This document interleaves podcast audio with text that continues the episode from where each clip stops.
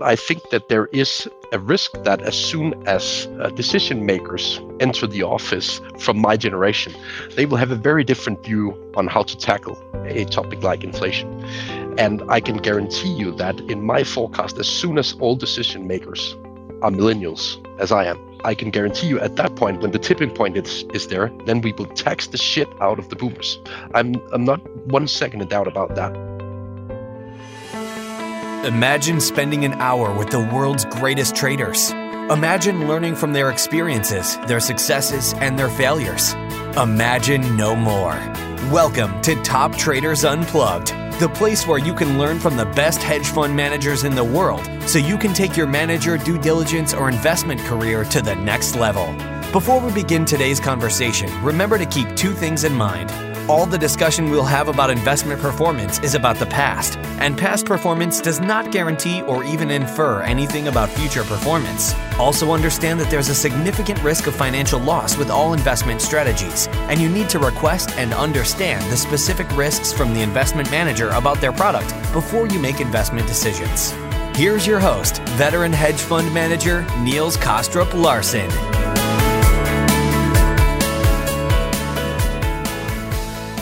A new world order is emerging, and in our Global Macro series, I, along with my co host Cem Karsan, want to dig deep into the minds of some of the most prominent experts to help us better understand what this new global macro driven world may look like.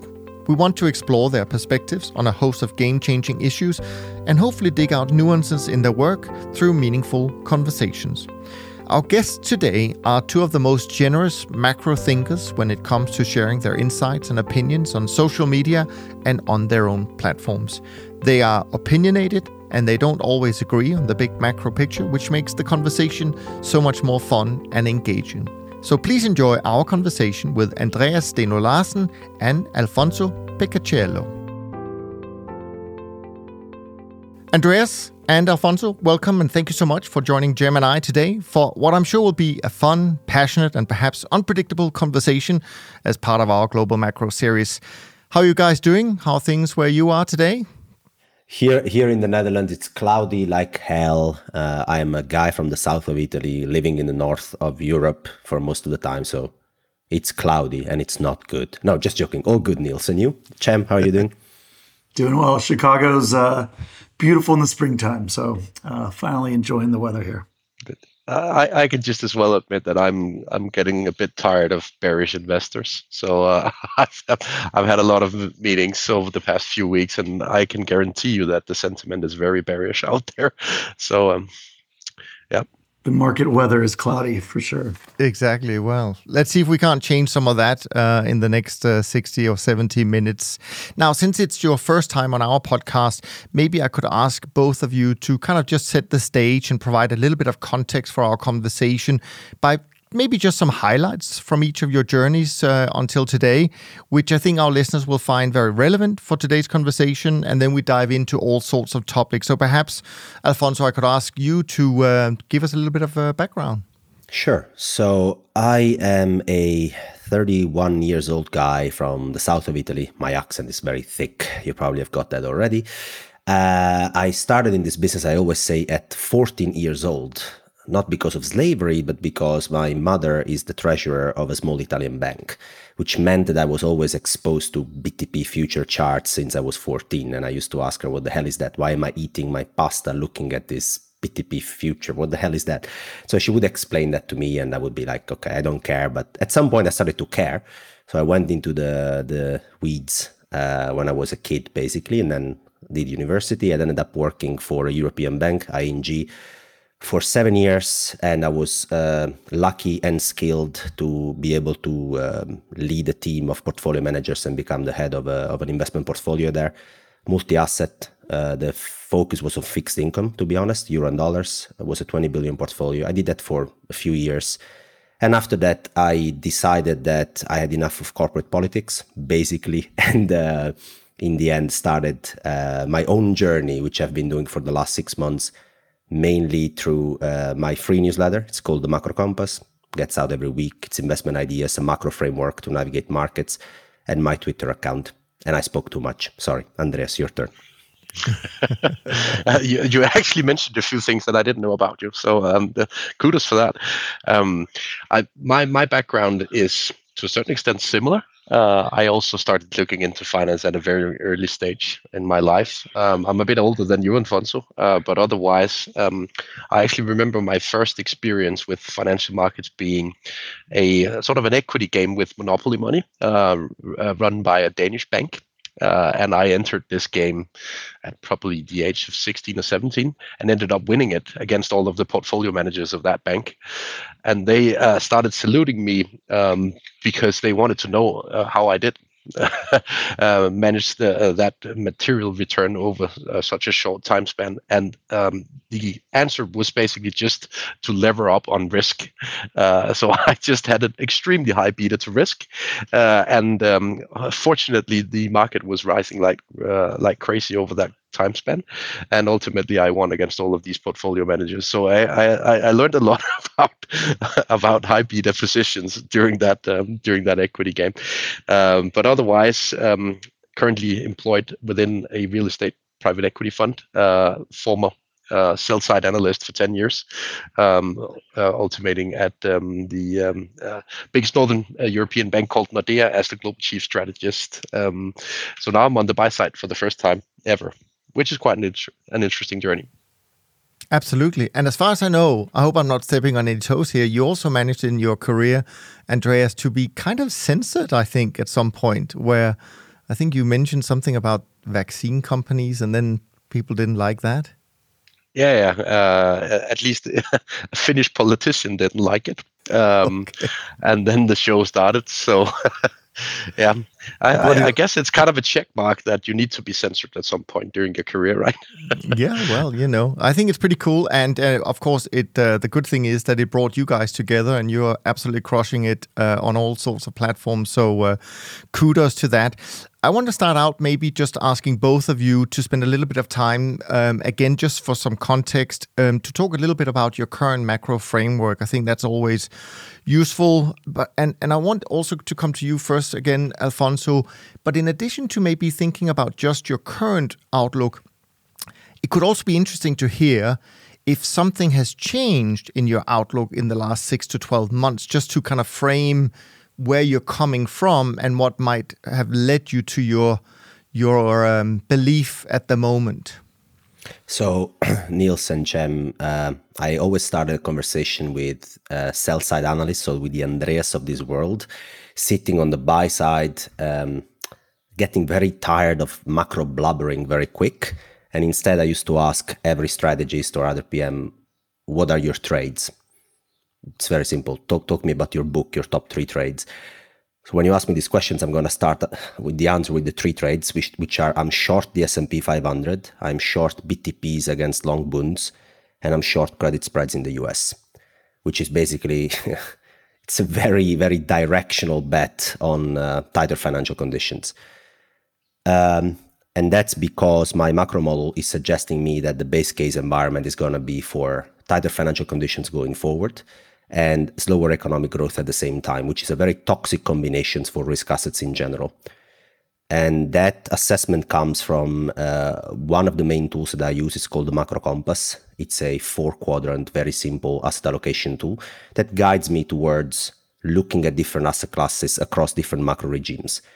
And it's based on a bunch of forward looking indicators for economic growth, uh, the king being the global credit impulse index that I've built, which looks very poor has been looking on a descending path for a few months, actually a few quarters.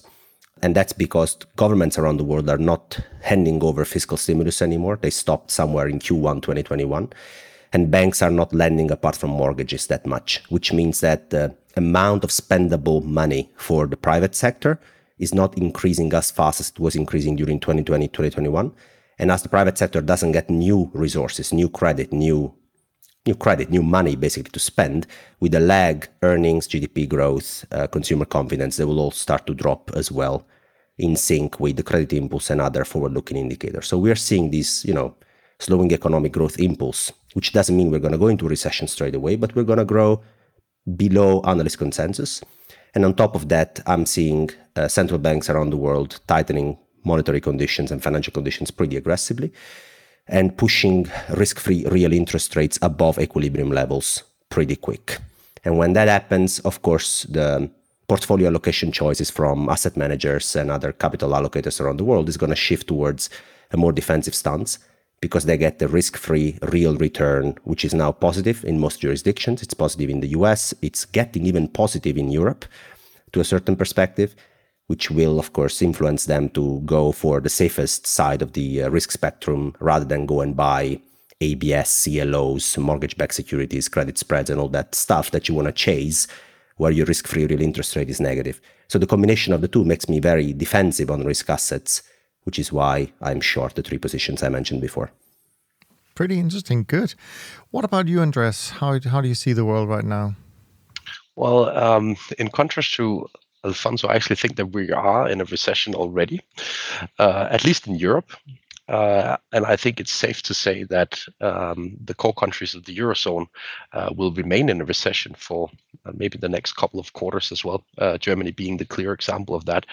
Uh, so I am extremely puzzled to say the least, about the consensus that central banks can keep on pushing. And I know I will disagree with Alfonso on this today, uh, because I'm I'm basically leaning more and more in the di- direction that central banks have already done enough via uh, tightening their rhetoric uh, lately um, in terms of, of of bringing inflation down. Because I think inflation will come down naturally into next year just as a consequence of everything that has happened uh, from a central bank perspective over the past couple of quarters rhetorically.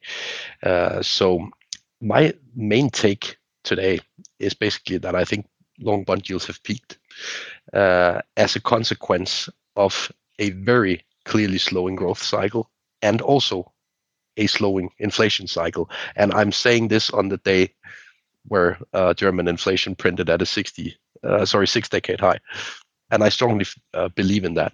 Uh, one thing that I would like to to mention in terms of what has changed in in my um, uh, in terms of my views over the past year is that um, um, initially when first of all Trump, but secondly Biden um, started using these direct transfers to each and every household in the US, I saluted those as a uh, brilliant uh, invention in the toolbox uh, fiscally. Uh, and I even went as far as suggesting it to European politicians in a couple of newspapers to do the same. Uh, I'm extremely happy that they didn't do so. Um, because I think this is a key reason behind the current inflationary pressure that we see.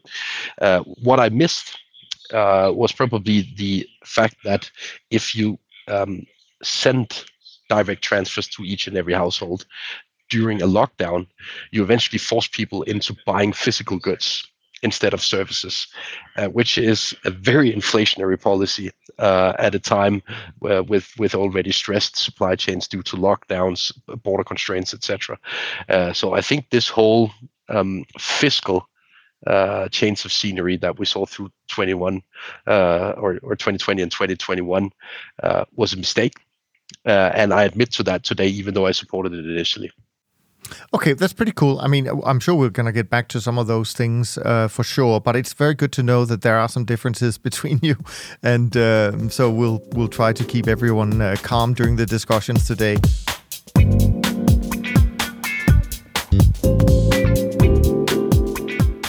Cem, why don't you uh, jump in and uh, let's see where, where we're going to go from here? So I'm going to pull on that thread that uh, let's start there that, that Andreas just mentioned and, and start with the Fed and um, central banks writ large and inflation, right?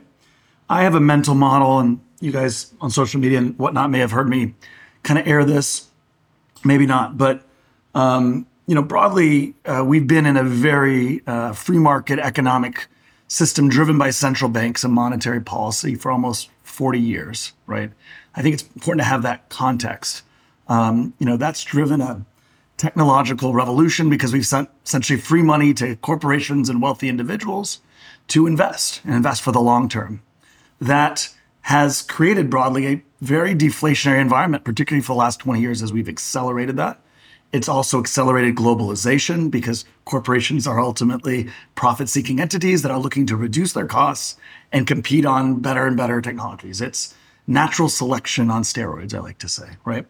We've been sending money to Planet Palo Alto. You know Palo Alto here in San Francisco, sending money to um, you know, this other planet that creates amazingly, um, you know, advanced technological goods that uh, in return sends those back to Earth.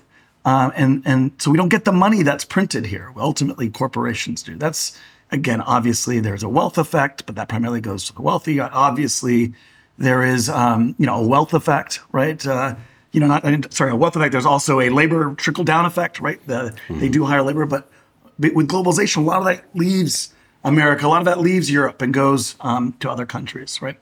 So that's why we've been, in my view, in a deflationary environment really for the last you know 20 to 40 years, um, with more and more monetary policy as the solution. That's great if you look at central banks because you have you know two mandates: uh, price stability and maximum employment, and it gets you there. The thing that they don't have as a mandate is inequality, right? And what we've done is we've created massive inequality as a function of 40 years of of mon, you know supply side economics essentially, which is what monetary policy is. So this is my view, and the reason I I bring this out there is this led to populism. We started seeing it about eight years ago or so. Uh, globally, uh, in America, we got Donald Trump, who brought the right left. He's actually very populist. Uh, we got the left uh, going even more left with Bernie Sanders. Around the world, we've seen populism, right? I think that's hard to debate at this point. And that populism was in wait. And then COVID happened and fiscal policy, right? Um, and this is that goes to your point, Andreas. That was to address the inequality that's been building dramatically for 40 years. Um, so that was not uh, to stimulate. I mean, yes, it was to save kind of this uh, downward move in markets, but instead of responding with supply side monetary policy, which we've done every other time, this was a very different thing. And that money is is different, has a velocity of one. It doesn't go to Planet Palo Alto. It goes directly to um, you know pocketbooks, and um, that velocity of one ultimately led uh, to the inflationary impulse that we saw. It also led to a supply side effect. So that's the demand effect. Supply side effect in the sense that now people are retiring, uh, they're working less hours. Um, you also had the COVID effects that made it worse, obviously, with supply chain. Um, and there's a lot of other knock-on effects, which is like nationalism and all the things that tend to happen in periods of populism, which are world wars and uh, you know social strife. So that's my mental model. I throw that out there because I want to hear your guys' kind of thoughts on that. Um, obviously, we're in a period of populism that's not probably going away. Now it's populism paired with inflation. Now we're going to get price controls, right? We're going to get gas tax holidays and first-time homebuyer tax credits, all kinds of things that sound wonderful to people, but that still actually makes inflation worse. And I believe that this impulse, that this inflationary impulse, is for the long term because it's driven by populism, um, and that's not going away. And I think that's the important thread.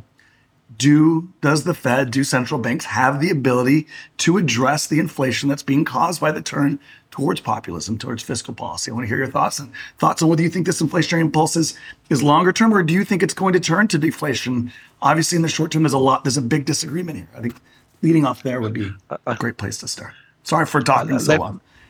no worries at all. I mean, let, let me initially say that I uh, I share your view uh, on the inflationary effects of the um, change of scenery that we've seen fiscally through 2020 and 2021. I also agree with you that uh, QE is to a large extent deflationary. Uh, in sharp contrast to what central banks have told us. Uh, so the reason why I think QE is, is deflationary is simply that there is no velocity at all in the money that you create in, in QE programs as a consequence of bank reserves being stuck between uh, financial institutions with the bank account at the central bank.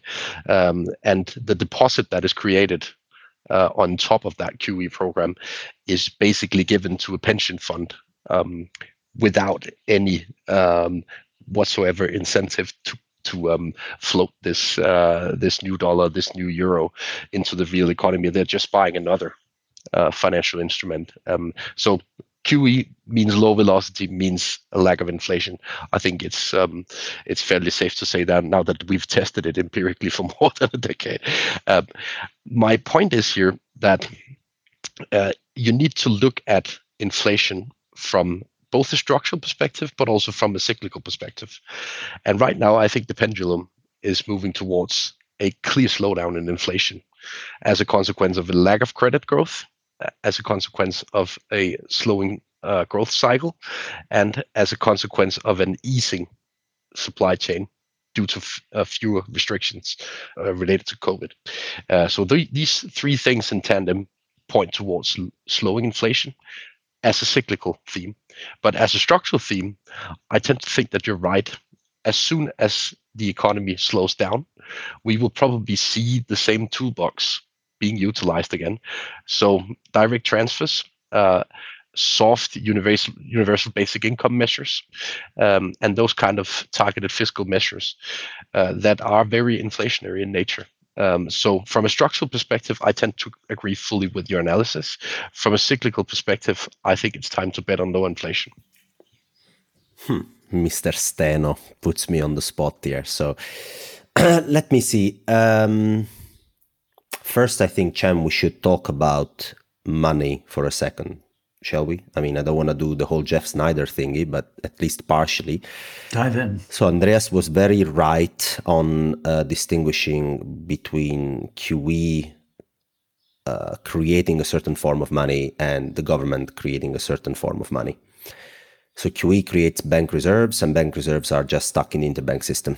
And um, yes, M2 can go up as a result of, of QE, but M2 measures the entire amount of bank deposits and similar in the system, including bank deposits held by pension funds and asset managers. And the PIMCO can't buy bread if they have more bank deposits as a result of a QE transaction.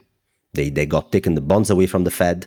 They now have a bank deposit at JP Morgan instead of the bond they had before. And the bank deposit at JP Morgan is just a bank deposit at JP Morgan. They can't buy any bread or oil with it. So, sorry, but QE itself doesn't do much to the spendable bank deposits that are the ones that generate potentially generate inflation. The spendable bank deposits, so the, the bank deposits that Cem, Andreas, Niels, and myself have on our account, they are printed by governments and banks, commercial banks when they lend, and governments when they decide to do fiscal transfers, fiscal deficits, and all sorts. Uh, we talked about velocity, but even then, it's not a given that by increasing the amount of bank deposits in our account, Cem, we're going to get more inflation. See Japan the Japan, the Japanese government has been printing deficit for 25 years, 30 maybe, never ending deficits year after year. And where is the inflation in Japan? It's not there because the private sector has been taking the new the newly created deposit that the Japanese government have been sending them via these deficits, and, and they've been saying, "I'm levered. I don't know what to do with this. I'm going to repay back some of my existing debt." And as they do that, they destroy existing leverage. So they take the money from the government and they pay back their own loan. And then the result of that is nothing because the newly created money doesn't go after goods and services. So even then, it's it's not an easy discussion. Now, your point, Cem, was once we have defined the different forms of money, what's inflationary and what's not. Your point is okay. So we're walking towards a, a situation where governments are much more worried about inequality, and they're going to be trying to fix some of that or to keep the population at bay by transferring money on their bank accounts, so doing more fiscal intervention. Two things from this perspective. The first is I was lucky enough being on the buy side, um, managing a lot of notional money that people wanted to talk to me, including policymakers. Wow, that was cool. So you go and talk to them, and you realize that policymakers are not proactive. Policymakers are strongly reactive. And so if there is a crisis that puts the credit creation system and the wealth effect through higher asset prices system at, in danger, they will step in and do something to make sure that the system keeps afloat. Now, the US did too much. I think it's very clear, as Andreas pointed out, that they printed too much money. The US government, not the Federal Reserve, the US government printed too much money. Now we're seeing a situation where inflation has picked up. And uh, on, on Twitter in 2021, I had to fight with basically everyone that used to tell me that the government would keep on printing money forever. You know, it's a new regime, they will keep on printing money. It's just the new way of things. The last fiscal stimulus in the US is dated March 2021. We are in May 2022, and the government hasn't announced any new fiscal measure. They're actually draining resources from the private sector because they see an excess in aggregate demand that they want to bring back and make sure the inflation you know situation goes goes under control. Why? Again they are reacting to a situation. The situation they are reacting today is the opposite. We have too much buoyant aggregate demand according to them they're, they're scaling back uh, things. I can't foresee cem the governments uh, the western government saying from now onwards, we are going to structurally transfer more resources to the private sector year after year after year after year. Yes, there can be a bit of a shift, but the shift I see is more in the fact that the government has been proven by facts that if they react strong enough with the fiscal lever, they get an economic pickup. They get the pickup in aggregate demand that they're looking for. Actually, they should be careful with how much they do because otherwise they get an inflationary spike. So if you ask me what the experience that we have had has done is to prove to governments they can use the fiscal lever in a reactive way if there is a problem. They should be careful in how much they do, otherwise they incur in further problems. But it hasn't changed at all the structural environment where they're going to say, oh, we're going to be printing more deficits. Talk to the Germans, talk to the Dutch, talk to the Danish in Europe. Go to them and tell them that they have to blow a hole in their balance sheet every year, year after year, because there is inequality and there is populism. I'm sorry, but especially in Europe, that's not going to be possible. And in the US, we are seeing a situation where if inflation picks up, policymakers want to make sure they shrink it back to the status quo where they're comfortable with inflation expectation, etc. They are draining resources from the private sector as we speak. They are not injecting further resources. Policymakers are reactive, not proactive, and this won't be changing. I actually, um, I completely obviously agree that policymakers are reactionary. I think that goes without saying, especially in a democracy, right? Um, unfortunately, I, I, don't think they're, because it is a democracy, I think it's less reactive to what they should be doing and more reactive to what the people want um, or what's politically uh, expedient. Um, and I, uh, at least here in the US, again, I think this is where we're going to maybe go back and forth. I feel like maybe European policymakers sometimes are more sophisticated depending on the country. But um, sometimes I said very, very carefully there. Um, but um, you know, rhetoric, uh, you know, here in the U.S., whether you're you know poor white from West Virginia or a poor African American from Chicago, is um, you know uh, distrust of government, uh, you know, uh, rich versus poor populism at its core, and it's only been exacerbated by inflation. So we had a pop, we had populism, which got met by fiscal policy, which made people a little happy, and then we got inflation as a response. And now people on the bottom are, you know, pitchforks in hand, saying, "Hey, this inflation is not okay." And at the midterm here, they're going to be coming for Biden and, and that administration because of inflation. And you better believe all the rhetoric is going to be about helping fight inflation, not, not from a policy perspective, but for individuals right? For actually human beings helping them out with the inflation at hand.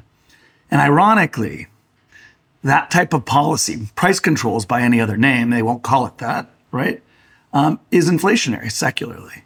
Um, I think the populist response is alive and well. It's just getting started, really. Um, and I think um, government will continue to be very active, even if it's not rational given the framework we're talking about.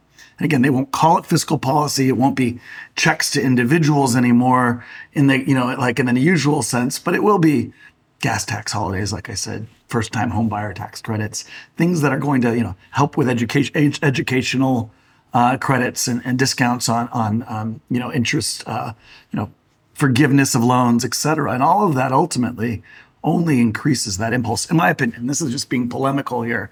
Um, it's hard to say for sure, but I think it's important. Can I throw in three more things? Because I think, I mean, this topic obviously is very important. So I think we're going to spend a little bit of time on that. But I do want to throw in three things that I didn't hear uh, you talk about. So, um, and and and maybe in in particular, I'm very interested in in Andreas's your view on this and how that fits into this kind of peak inflation. So, in my simple uh, mind, I have three things I look at. I look at potential deglobalization. And I don't think that's going to be deflationary in any shape uh, or form. I'm looking at ESG, and I don't see that as being deflationary either. And then I'm looking at demographics. And here I'm a little bit uncertain because I hear arguments on both sides. But one recent argument uh, that I came across is this argument that workers are deflationary and dependents are inflationary. And we're heading towards a period of time where there are going to be a lot more dependents than workers. And so that will keep pushing inflation higher. So without getting into too much details on on each, because I think I think we all know where where where these uh, arguments um, are, are, coming from. How do these three things play into your framework? Um, let's go back to you, Andreas, again. I, I mean, if we if we start with demographics, um, if you look at the uh, demographic projections from the World Bank, uh, the United Nations, etc., um, for Europe, let's start there. They look horrible, all of them. Um, if you look at the potential growth of the labor force um, on a yearly basis going forward by 30 years, then I would be very, very surprised if we even have growth in the labor force in 10 years from now, uh, maybe even in, in five to 10 years from now. So if if we simply translate that into a structural growth perspective, then it means that um, the um, growth projections should be extremely low, maybe even around zero if we look 15, 20 years forward, essentially what we have in Japan, right? Um, so if you look at the demographics in isolation, then I don't see any reason to fear an, an inflationary breakout to the upside for Europe. I, am a bit more in doubt about the US because uh, demographic projections actually look better in the US, um, even if you exclude the um, possibility of immigration. Uh, so I'm much more certain certain on the prospects for the eurozone in this regards, and also for China take a look at the demographic projections for China from the UN and the World Bank. They look absolutely horrible. Okay, if I can just interrupt you there, Andreas, because, okay, so you're definitely taking the stand that less workers actually will decrease inflationary pressures because what I was arguing is actually it's going to increase because yep. workers are by definition deflationary.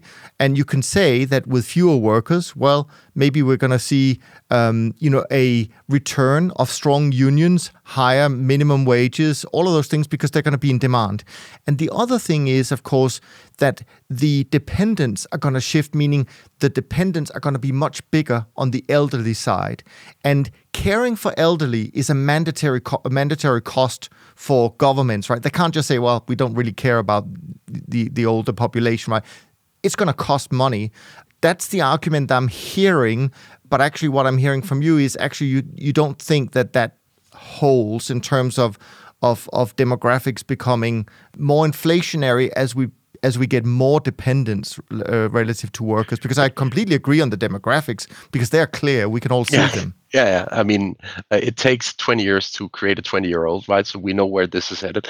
Um, so it, it, um, on on the last question you asked on savings and um, uh, the costs of taking care of, of, the elderly, uh, my assumption, my working assumption is basically that um, older the population, the bigger the probability that the average worker saves more to ensure that they actually have savings left uh, by the age of I don't know 75 or 80, um, because as the dependency ratio increases, the risk of the government not taking care of the elderly also increases, in my view, because that's the only simple solution to that um, to that issue. Uh, so I, I'm of course, an economist, so I, I, may be biased in this debate, but I, I would probably argue that you need to save more if the dependency ratio increases. So if we get more elderly compared to the working age population, uh, and if we start saving more as a consequence of that demographic schism, then it leads to lower interest rates, not higher. Okay, and and with ESG and and deglobalization, anything there that I, that you're worried about? My, the dark horse in terms of my inflation view is the energy policy aspect of the equation. Because i mean eventually i think it's impossible to get rid of of our natural resources from russia within a time frame of i don't know 24 months or whatever they want to. Um, it's simply impossible. Uh, so if they actually want to go down that road then it is a massive cost side pressure that we just need to accept politically. But by the end of the day my forecast would be that when when people start seeing like doubled or tripled prices at the uh, at the pump, right? They they they tend to vote for some for politicians uh, choosing another path. Sure. What about you, uh, Alfonso? I'm very opinionated on the topic, so this is going to be fun. Good, excellent. So, uh, let's see. Uh, let's talk about the labor force and demographics. So, on on the labor force growth, it's pretty bad, and I think everybody has to agree with that. It's uh, basically impossible to argue otherwise. Now, let's talk about this. What does a smaller labor force mean for inflationary pressures? Okay, so you said, Niels, that a smaller labor force might basically want to demand higher wages because you know if there is enough demand for for for labor and we need labor and there is less supply of labor that these guys need to get paid more and you talked about unions so that's a, that's an interesting thing so this brings me back to the 70s where unions were extremely strong we had a very strong wage bargaining process uh, on the private sector side. And a lot of people are trying to reference the 70s as the, the, basically the reference period the reference macro decade for the 20s and i couldn't agree less. There is one main difference. I'm just gonna bring it on with a statistic. The 70s was a highly labor intensive industrial era where whereby today Uh, we are we are in a very technological economy we're going towards more robotization and technology going forward. And the statistic I want to put forward is the following Do you know how many people a US company needed in the 70s to generate 1 million of sales in a year? And how many employees they need today? Today, they need one tenth, 10% of the employees they had in the 70s to generate the same 1 million of sales. This is probably going to get even less over the next decade because of technological advancement, robotizations, because you know anybody can start uh, a substack today with basically zero starting costs. And if he's good enough in building an audience he can even start a business out of that. It's just one example of where we are going where the labor bargaining power and and the fact that unions might come back representing labor yeah they can but the economy is moving towards a completely different regime which is a technological regime and not an industrial regime so we should always keep that in mind even if the labor force shrinks and it is a highly valuable labor force, the demand for labor will be there, but demand for labor will lower over time because of technological advancements. And those won't stop. We are going towards that direction. That that that pattern won't stop very quickly, or we won't reverse back to an industrial economy anyway very very soon. The other point that I have to make forward when it comes to um, ESG is very important because we are now saying, okay, uh, basically we are short commodities, short lithium, short copper, short nickel, short whatever we need to green up our economy. And then we are looking at how much copper we need today to make sure that we go to net zero emissions by 2040 or 50 or whatever the politicians are telling us. And we look at the technology we have at disposal today and we make these assumptions. We say, you know, we need uh, double the copper production and consumption that there is today, and therefore we're going to have bottlenecks, and it's going, to, cost us more, and it's inflationary.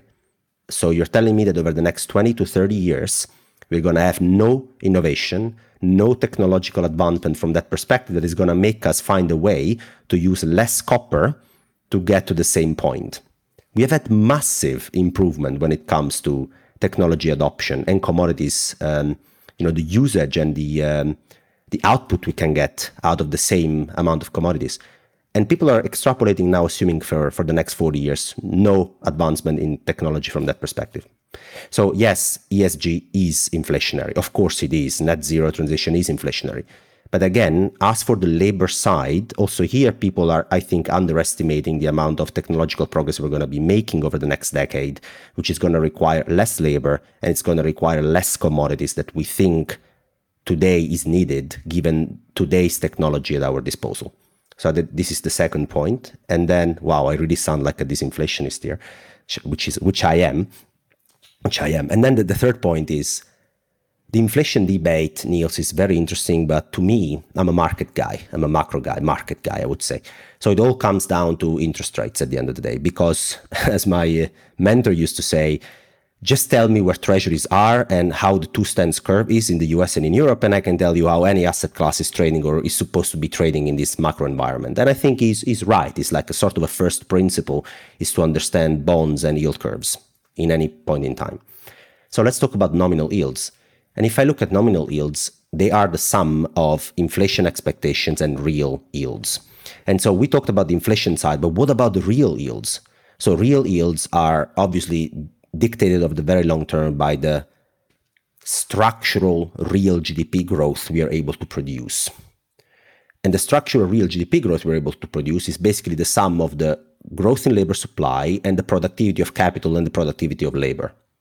And now we're talking about a labor supply growth which is going to be negative in Europe, very likely over the next decade. So we start with the handicap. Our labor force shrinks. So we talk about the wage pressure that might come from a lower labor force. Okay, it's an hypothesis. But one thing I know for sure is, Niels, is that if the labor force shrinks, your potential GDP uh, shrinks as well, ceteris paribus. Ceteris in this case, well, I sound very smart. The other things are uh, the productivity, productivity of capital, productivity of labor. So is that going to be enough, the productivity gains, to offset the almost certain drop in the labor force? I'm not sure about that. But by the looks of things, it looks like we're going to get some technological progress. Okay, cool. So the sum of the two equation, real growth is going to remain relatively poor, and inflation expectations, we might debate some inflationary pressures, some disinflationary pressures, we just put on all the table. Overall, it doesn't look to me we're staring into the abyss of a regime change for nominal yields. If you ask me if I sum all up and I make a base case scenario, I see real growth trending slowly negative on a structural basis over the next 20 to 30 years. And I see inflation, we can bring, you know, some some topics on the table, some inflationary topics, some disinflationary topics on the table. I don't think the, the base case for nominal yields has changed in a way that we're going to see treasuries at 5% like Jamie Dimon calls year in and year out. I don't think we're going to see that happening, to be honest. Okay, no, that's fair, and and I want to get to to uh, Cem and, and and hear what's on your mind, but I just want to throw in a, a, just a couple of of, of um, kind of observation or thoughts. Um, you, you you you said uh, Alfonso that you you sound like a deflationist, and it kind of made me think because I'm the oldest of the four of us today here, and and you know when I started in in the financial markets, I also come from a, a bond trading background, um, and in the in the mid '80s, um, often when you start your career has kind of an impact on how you end up seeing things.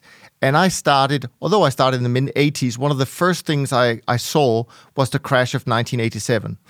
And I think it's made me incredibly cautious and risk averse for the rest of my career. So I'm kind of thinking a little bit, if, if you don't mind, thinking that maybe because of the time that you and Andreas have started in this financial world, maybe it's harder for you guys to see inflation because you've never experienced it. That's one thing because when I study history, when I look at market cycles, which I actually believe in, you know, the 40 year bond cycle, why, why, interest rate cycle, why would that suddenly stop? Why are we not going to see 10% yields again and or, or maybe even 15? I, that's what history tells me. I may not know what why at this moment, but there are so many things I didn't know 2 years ago that has happened since. So I'm and some of the conversations that Cem and I have had is that one of my themes is that expect the unexpected. Um, I think we've lost our imagination because central banks have kind of helped us to stay on the narrow or narrow and straight for 20 plus years. But I actually think we should, and, and maybe it comes back to this point I think one of you mentioned about trust. One of my big worries is, in fact, that at some point we are going to lose trust in authorities, in central banks, that they can manage all of the things they say they can. And um, if that happens, I think all cards are on the table, really, in terms of what can happen. Sorry, Andreas. Actually, I want to dive in and say one thing here, Niels, if you don't mind. Okay. Um, just addressing, as relates to what you said, Niels, and, and what Alf, Alfonso was saying as well. You know, two of your three points there really depend on technological advancement and innovation. And I think this refers you know, there within the last two generations, particularly the last millennials on down, and I'm to some extent guilty of this as well, even though I'm on the higher end of that range. There's this belief that technology can solve all of our problems.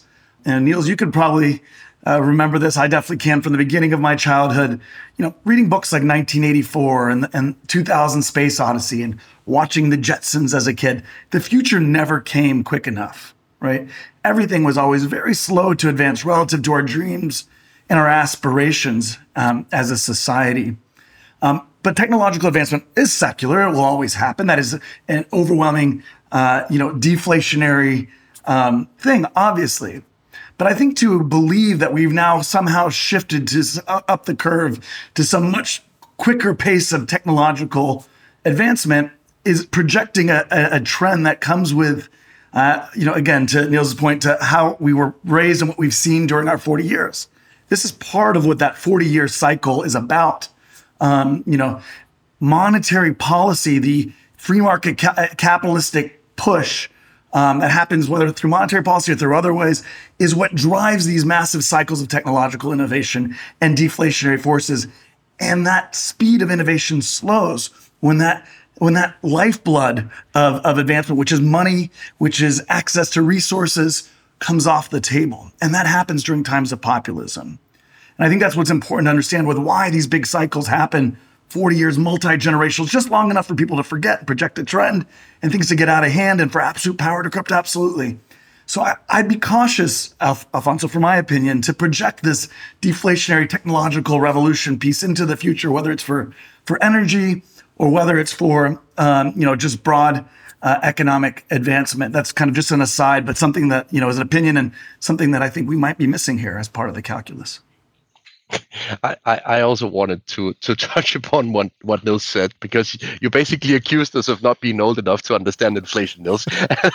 and um, I mean, I've heard this before. Um, uh, when I was in France the other week meeting in, in investors, uh, the first question I got from a French portfolio manager was, "Why why on earth should I listen to you on inflation? You weren't even born the last time it was here." Um, and I had str- actually struggled to answer that question, to be very honest. But I, I think there is a point to what you're saying, Niels. I, I don't think it's right that we cannot analyze inflation, but I think that there is a risk that as soon as uh, decision makers enter the office from my generation, they will have a very different view on how to tackle a um, a, a topic like inflation. Uh, and I can guarantee you that in my forecast, as soon as all decision makers are millennials, as I am, I can guarantee you at that point, when the tipping point is, is there, then we will tax the shit out of the boomers. I'm I'm not one second in doubt about that. So I think there's a generational cliff here, and I think it matters as soon as the millennials will actually be in office, but they're not yet in office, and therefore I still believe that from a political perspective, we still have much more in, in common during the next 10 years with the 10 years that preceded um, 2022 compared to what we can envision in 30 years from now. Alfonso, what are your thoughts on this? On taxing the boomers or? on, on, all, on all of this? uh, I think Cem has a, a good remark that extrapolating a technological advancement trend and even assuming that the second derivative gets steeper is perhaps a dangerous assumption uh, I want to make clear that I am not even extrapolating get steeper, but I'm just saying, you know, looking at today's resources, looking at today's technological situation, and extrapolating net zero emissions uh, consumption co- for required for commodities might be misleading because you're assuming no technological advancement from that perspective, which seems to be a bit too conservative on the other end of things. And the same for the labor demand. Um, assuming no robotization, no technological advancement seems to me too much. So I would assume at least some when you make these assessments. Um, and in general, uh, not being old enough, yeah. I mean, I'm used to that uh, to that trick being played to me for my entire career. I started manage. I, I, I think it was 27 and a half when they promoted me to to run the large book with a team of people. I had to face a lot of this criticism, but hey, I'm bold, so being bold really helps because I look older than I am. uh, but but no, in, in, reality, it's it's it's a valid point. That's one of the reasons, Niels, why Andreas and I interviewed um, Steen Jakobsen on our podcast, The Macro Trading Floor. Sure. He has been around literally when uh, we had the last inflation spike. So we, we are keen to hear from people who lived through that um, and there is a value in experience, definitely. Uh, we can only run the analysis based on what we see today, uh, our understanding of the monetary system, and looking at history. That's all we can do. Uh, and I'm not old enough to have experience from the 70s. And the last comment is on, ta- on, on taxing the boomers.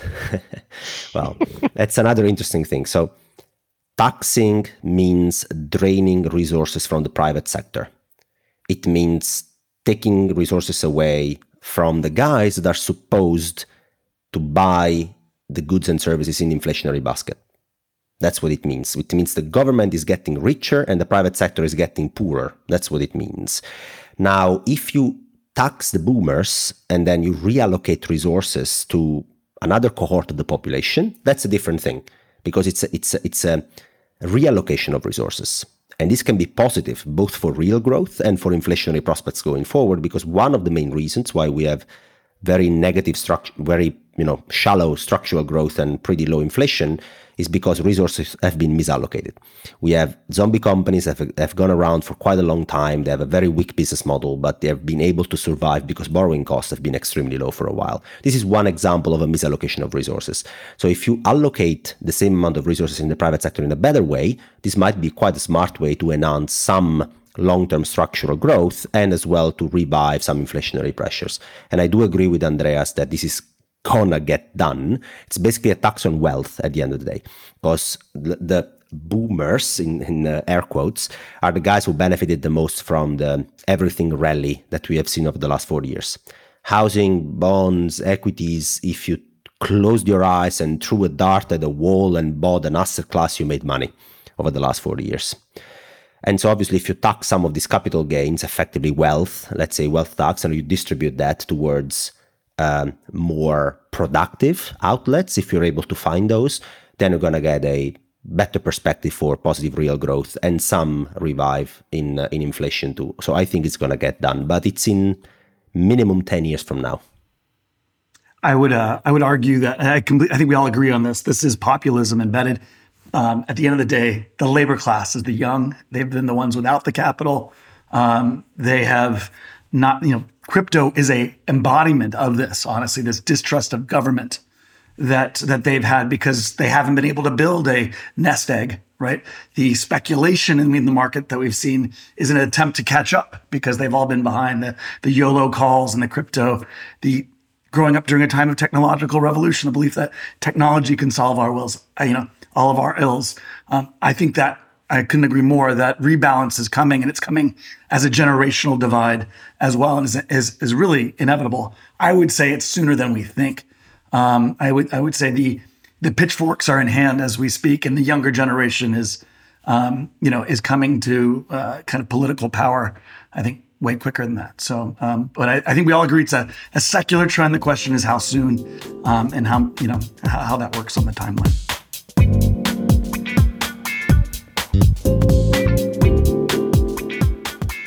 Just, maybe to to shift gear a little bit. I know we've touched on it, uh, but I'm just curious um, for for for your thoughts on this. Uh, w- one of the things that we've also seen, and certainly in, in in my career when I started out, there was some divergence between central banks policies and you had a world economy where you could have you know asia doing well but europe doing poorly and the us kind of neutral and it, it would you know yin and yang uh, at different times. But then we got into this very synchronized world. Everyone was doing well at the same time and and so on and so forth. Now it seems like we're heading back towards more divergence. Obviously um, just just to frame a few things uh, you have someone um, i think the chief economist uh, from the ecb saying yesterday uh, i think he's called philip lane that that rate hikes of 55, uh, 25 basis points in July and September are the benchmark pace. Then also yesterday you had one of the Fed members, uh, Christ- Christopher Waller, and I think actually his term is going all the way to 2030, saying I support tightening policy by another 50 basis points for several meetings, and in particular I'm not taking 50 basis points hikes off the table until I see inflation coming down closer to our 2% target. And then you have somewhere in Japan where the BOJ is on their way to buying up every single government bond there is, given the pace that they have had so far this year. We're talking about potentially they could be done by the end of the year um, and no more 10 year J- JGBs. How do you guys, who are experts in this, how do you see the, the, the, the divergence of central bank policies play into all of this? maybe we should uh, look into a scenario with uh, a revival of FX hedge funds because they struggled big time over the past, say, yeah. five years due to a lack of divergence between central banks. And I actually think that we, years, I would say. Yeah, yeah, yeah. uh, but in, in particular, the last five, right? Um, but I, I, I tend to think that you're onto something. Um, the first clue being the big move that we saw in the Japanese yen in a negative direction as a consequence of Bank of Japan just refusing to join this reverse FX war.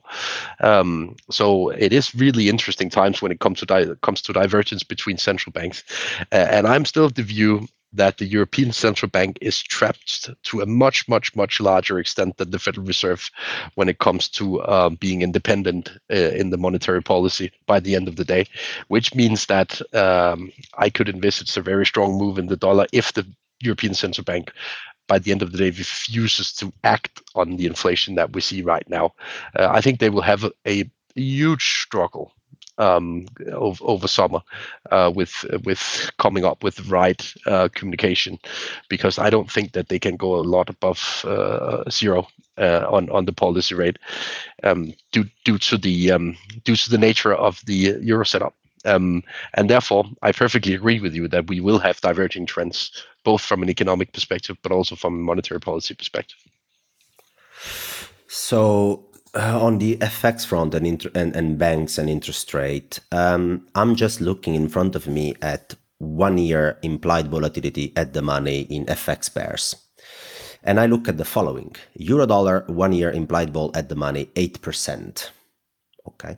US, uh, US dollar, yen, 8.5%. So does it look to you as a very high volatility regime? Where if you look at where realized volatility was in FX pairs over the last 10 years, there have been moments where for a few quarters maybe you had some divergence and then you had realized volatility in euro dollar or dollar yen which was maybe 10 to 12% annualized. But generally speaking you have been you know at 5 to 6% nothing.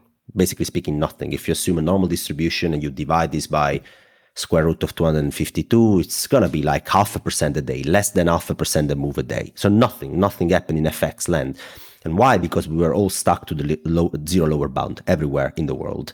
But now you have Japan that has a completely different, mm, let's say, uh, landscape monetary policy wise compared to the US or Europe. Japan is in a situation where inflation expectations in Japan are 1%. Five year inflation expectation are 1%, five year forward, five year inflation expectation in Japan are below 1%. So you have to tell me where these guys would have to find the courage to say, oh, we're gonna you know tighten monetary policy because because of what? You have realized inflation in Japan over the last 20 years has been 0.2 percent. Core inflation in Japan over the last 20 years has been on average 0.2%. Inflation expectation of below 1%. So obviously, if you ask me, Japan is like, hey, if we can get an orderly depreciation of the yen and we can actually import some inflation uh, in our country, we actually wouldn't mind that too much, to be honest. Uh, so they are on a completely different path than than the US or Europe. And on Europe as well, I had quite a disagreement with Andreas in the past few months because, again, these guys are extremely reactionary. And in this case, they're seeing inflation at 9% year on year in Germany, core inflation in Europe just printed 3.8% year on year, broadening towards services. I mean, these guys are they are like, wow, I'm at risk of losing control and I don't even want to think about it. So right now I have to preserve some credibility on my inflation fighting front and I will join the party.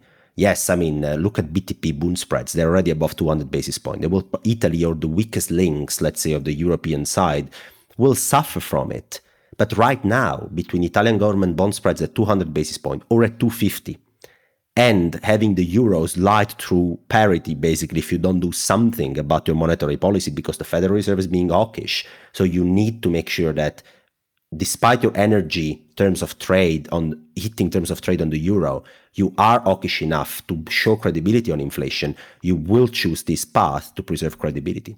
So you are having different jurisdictions having different incentive schemes. We are not stuck at the lower zero bound anymore everywhere in the world and there are different incentive schemes from different parts of the world, which will lead, I think, to higher realized volatility in FX, I agree with Andreas on that. So I think buying some volatility where it makes sense in FX pairs is not a bad a, a bad things to do here and there. And you know, it's just some more fun for a macro guy like me looking at different things. For the last five years, it was basically like, hey, let's lever up on beta.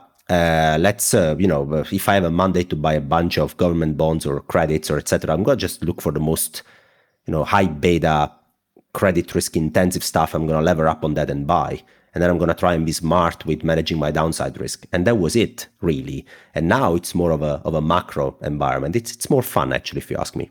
What's up, Andreas? I, I just wanted to say that this is the first time in history that an Italian has told a Dane to be more hawkish on monetary policy.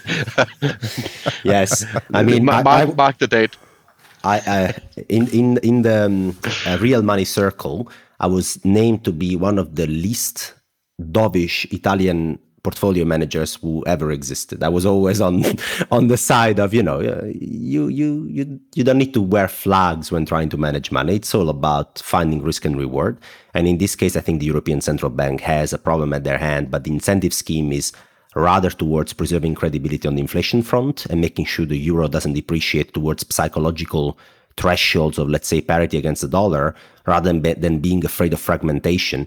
BTP Bund spreads are at 200 basis point. They were at 300 plus because some crazy politicians in Italy told that they wanted to leave the eurozone.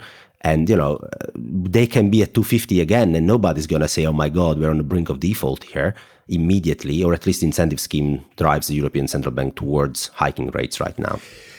But actually, one of my points also with this divergence is that, um, for example, within Europe, um, we have all these countries with one single currency, and now we're heading into a period of time where maybe not all countries need the same medicine, yet they're going to get the same medicine. We've seen this play, story play out once before. Uh, you know, Ireland didn't do so well uh, last time that happened, and, and a few other countries and and and actually, I think it's more a structural uh, risk that I see, um, meaning that the whole euro project might come under extreme pressure uh, once these divergences in the individual. I mean, we can just look at on the energy situation right now. Yesterday, when they were trying to get some kind of agreement as to what they're going to do with Russian uh, oil imports, well, not everyone agrees anymore, right? Because we have different structural issues. Um, so anyway, it was more an observation, I guess, uh, from my side that I think we, we are heading into a much more uncharted territory, um, and we're seeing that already in just the divergence in monetary policies around the world. Yes, I think that's a very. I, I, couldn't agree more. I think we're going from a collaboration game to a cooperation game broadly. I think that's what happens when um, you know inflation starts. Right, this is the unwind of some of the globalization that you know that that this is the, the dynamic between populism right and and uh, you know free market economics uh, everybody's now trying to get there it's a what's due to them and and and from an american perspective i mean the fed is going to keep uh, you know from a credibility perspective increasing rates uh, they, they just built a fence around the federal reserve with barbed wire i don't know if you guys know that or not just in the in, in the quiet of darkness um, you know, populism is a thing, and and and they have to. The Fed has to react to one of their dual mandates.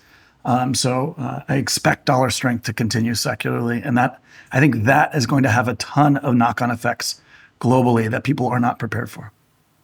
So the good news, of course, in all of this is, as as both Andreas and Alfonso was talking about recently on their uh, podcast, is that the solution is, of course, that uh, Cathie Wood will be right. We're going to get 30 to 50% annualized GDP growth.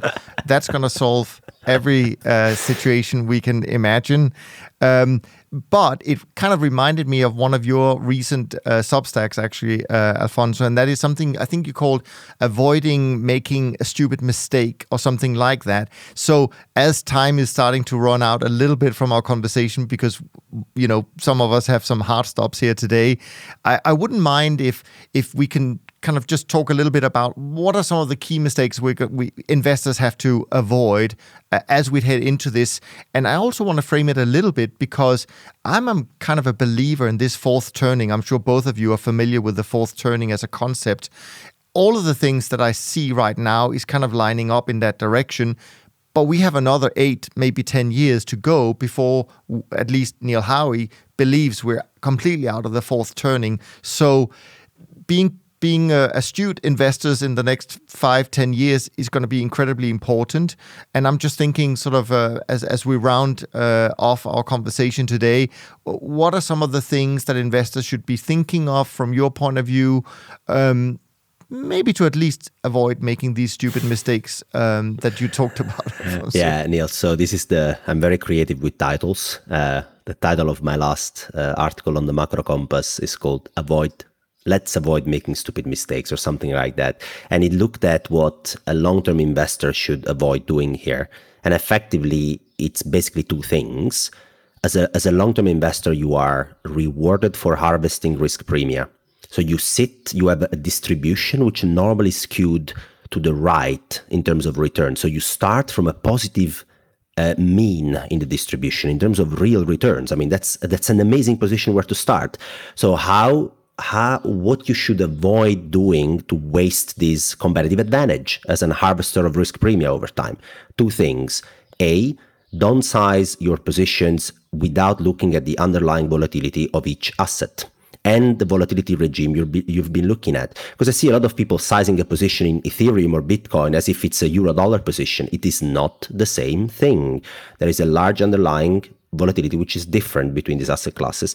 And as well, you know, what people should try and allocate a limited amount of capital to each position and according to the underlying volatility. So if you do that, I think you already have a competitive advantage on top. And the, the other one is correlation regimes. And people tend to assume that these correlations remain constant across macro cycles, but they are not. And we have seen already the bond equity correlation flip uh, in this environment. And I think people should be very careful about correlations flipping and proxy hedging, which has been one of the most detrimental things for my PL over the last eight years. Trying to proxy hedge things, looking at correlations. I mean, always be careful about correlation regimes. And if you are careful about those two, the odds are skewed in your favor because the distribution of long term returns that are linked to rewarding you for taking risks are skewed your way. So then some risk management, avoiding making stupid mistakes, and you should get there. What about you, Andreas? the two points I want to make here ultimately uh, are the following. First, avoid being too active in this kind of market environment. Uh, at least uh, I can uh, sort of speak for myself in that regards because uh, on top of losing money from a return perspective, I've also paid a couple of percents to brokerages over this over the spring being too active. Um, so uh, I mean, it's very tempting to be active in a very volatile environment, but I don't think it works. Uh, and the second thing is to ultimately always ensure to have positions on in your portfolio hedging against you being wrong. Uh, so I uh, have a position in gold and I have a position in crypto. Uh, I don't really believe in any of them as a long term bet, but they're a hedge against me being wrong. Uh, and it's always a good idea to have a hedge against me being wrong, I guess. Andreas, I want to just say one last thing here is that um, we always joke, Niels and Cem, on the podcast that the inverse Steno ETF uh, must be trademarked. I mean, the guy's great. He's, he's wrong 90% of the times. But now I heard Cem saying structural dollar bullishness, Andreas, which means that as you are long the UUP ETF, I mean, the dollar ETF basically, Cem shorted the inverse Steno ETF is now is now agreeing with you. I mean, what, what shall we do with this, Andreas? This is scary. Uh, Maybe I should be worried. You, you, yeah, you need to tell your wife about that. no, but but a, a, little bit of encouragement here, um, and I had I did hear you guys joke about the inverse uh, Steno ETF, but um, by the way, does it come in two X and three X? sorry, no, no, I didn't mean that. I, what what I was saying is that you know I come from the trend following world, right? That has been around for decades, and we are wrong 60% of the time, right? That has not stopped uh, these strategies from making uh, a very healthy double-digit return for five decades. So I would not, uh, I would not uh, be worried uh, at this stage. But I do want to ask you maybe uh, something because we could have gone in many different directions, and I know we're running out of time. But maybe my last question is: Is there anything we missed today? We again, so just something that you want to bring up to the very before we we we close up that you think is important at this time. Yes, um, one minute. There is no Fed put. There is no Fed cool. put. The Fed put exists when inflation expectation are 2% and realized inflation is 2% and therefore the fed can care about financial conditions or not destroying financial conditions too much they actually want financial conditions to tighten so they didn't sell a put to the market they actually bought a put if you ask me there is no fed put let me conclude by saying there is an ecb put which is why you need to be short euro dollar because the ecb ecb put basically exists um, perpetually as long as the euro exists. Okay, cool, excellent, great points to end up with.